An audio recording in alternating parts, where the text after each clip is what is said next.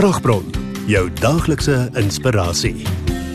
Jo, daar is daarom net 'n lang lys emosies wat op 'n slegte dag die heel slegste is. En jy kan jou jou eie lysie maak, maar vir my wat Greta is, ek weet nie, partykeer ehm um, partykeer dan besef ek alleenheid is daarom 'n terrible ding. Alleenheid waar jy voel jy het niemand by wie jy kan afpak en kan wend nie. Daar's nie 'n maatjie wat langs jou staan en sê, ehm, um, jy weet, ek stap die pad saam met jou nie. Ek praat nie nou van 'n verhouding of so nie. Ek praat net van jy weet jy kan tussen 'n skare van mense wees, dan kan jy nog steeds alleen voel.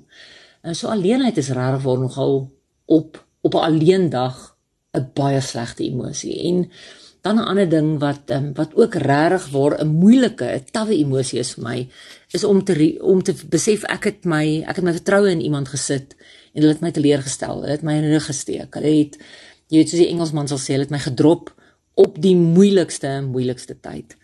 Ek wil jou vanoggend wil ek jou bemoedig en vir jou sê Hebreërs 13 vers 5 sê, ehm um, God self het gesê, ek sal jou nooit verlaat nie, jou nooit in die steek laat nie. En ek weet ons almal ken hierdie scripture. Ons almal ken hierdie skrif.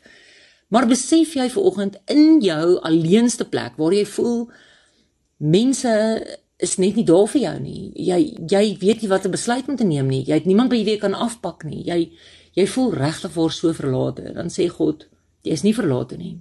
Jy kan my praat. Ek is Jenny en daar. En ek weet dit is vir ons koppe 'n moeilike konsep, want ons wil maar 'n mens hê wat reg oor kan ons sit. Maar ek wil jou bemoedig en vir jou sê, jy stap nie op pad alleen nie. En God is nie een. Sy woord sê hy is nie een wat hy vir jou sal lieg nie. So as God 'n ooreenkoms met jou gemaak het, 'n belofte gemaak het, sal hy by hom hou. En hy sê vandag vir jou, as jy nooit verlaat nie, jy nooit in die steek laat nie. Mag dit vandag vir jou 'n vaste wete wees. As daar moeilike emosies is in jou hart of in jou in jou dag, mag jy onthou, he will never leave you nor forsake you.